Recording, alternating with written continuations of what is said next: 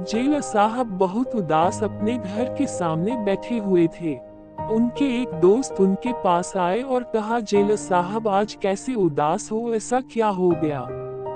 Jailer साहब बोलते हैं अपने दोस्त से, क्या बताऊँ यार आजकल रामलीला चल रही है।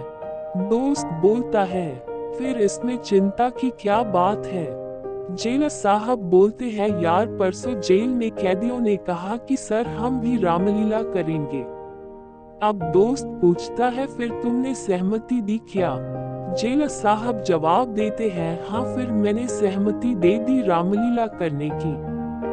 दोस्त बोलता है अच्छा फिर क्या हुआ? यह तो अच्छी बात है। जेलर साहब बोलते हैं, फिर क्या यार, रामलीला का पाठ चल रहा था? कि लक्ष्मण को तीर लगा तो जो कैदी हनुमान बना हुआ था, वह राम से बोला, हे रघुनाथ, आप चिंता मत करो, मैं अभी जाता हूँ और संजीवनी बूटी लेकर आता हूँ। अब दोस्त पूछता है, उसके बाद क्या हुआ? जेल साहब जवाब देते हैं, फिर क्या वह परसों का गया हुआ अभी तक संजीवनी बूटी लेकर नहीं आया?